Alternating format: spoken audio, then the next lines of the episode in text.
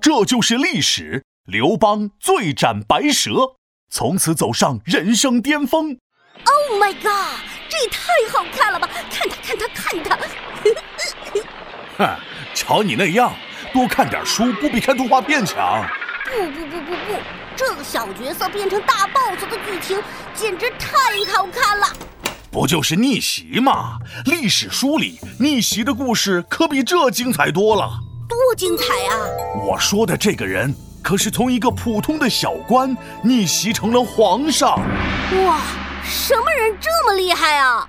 这人就是刘邦哦，就是消灭秦朝、建立汉朝的刘邦嘛。没错，当时刘邦还只是沛县一个小小的亭长。亭长是什么长啊？管理亭子的。秦朝的乡村每十里有一个亭子。亭长就是管这方圆十里的人。这天，县里让刘邦押送工人去骊山为秦始皇修陵墓，因为修建陵墓太辛苦，没日没夜来挖土，除了睡觉就是干，不给钱还不管饭。哈哈，所以工人那是走一路跑一路。刘邦看这情况，心想：完了，工人跑光了，我还压啥呀？直接把自己押进大牢得了。秦始皇那个坏脾气，要是知道工人都跑光了，这刘邦啊就死定了。是啊，刘邦心想：横竖都是死，那拼一拼，说不定能拼出一条活路。于是。他喝了几碗酒，借着酒劲儿，趁着夜色，把所有的工人都放了。都放了？对，都放了。反正工人跑一个是死，全跑了也是死，不如让大家都逃命去吧。自己也准备远走高飞了。大家看刘邦善良又有魄力，就想跟他一起走。但还没走多远，就被一条大白蛇挡住了去路。白蛇？哎，我知道，白素贞，对不对？你那个是《新白娘子传奇》，我这个是刘邦醉斩白蛇，你跑错片场了。遇到白蛇有什么的？这条路不通，就另换一条路呗。那不是，喝醉的刘邦想。哪能让一条蛇挡住了去路？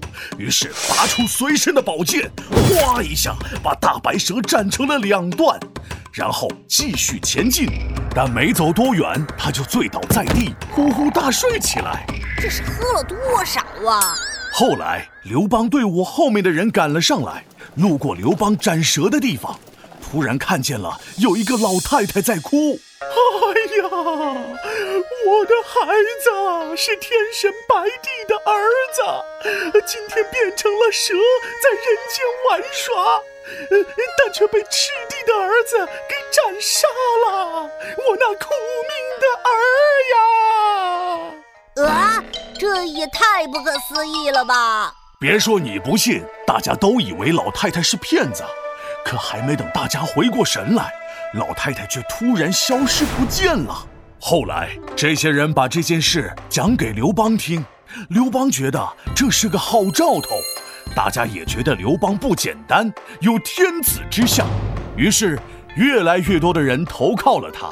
刘邦也越发壮大了自己的队伍，为最终推翻秦朝、建立汉朝做好了准备。哇，这个刘邦逆袭的故事果然比动画片精彩多了。我以后一定要少看动画片，多读历史书。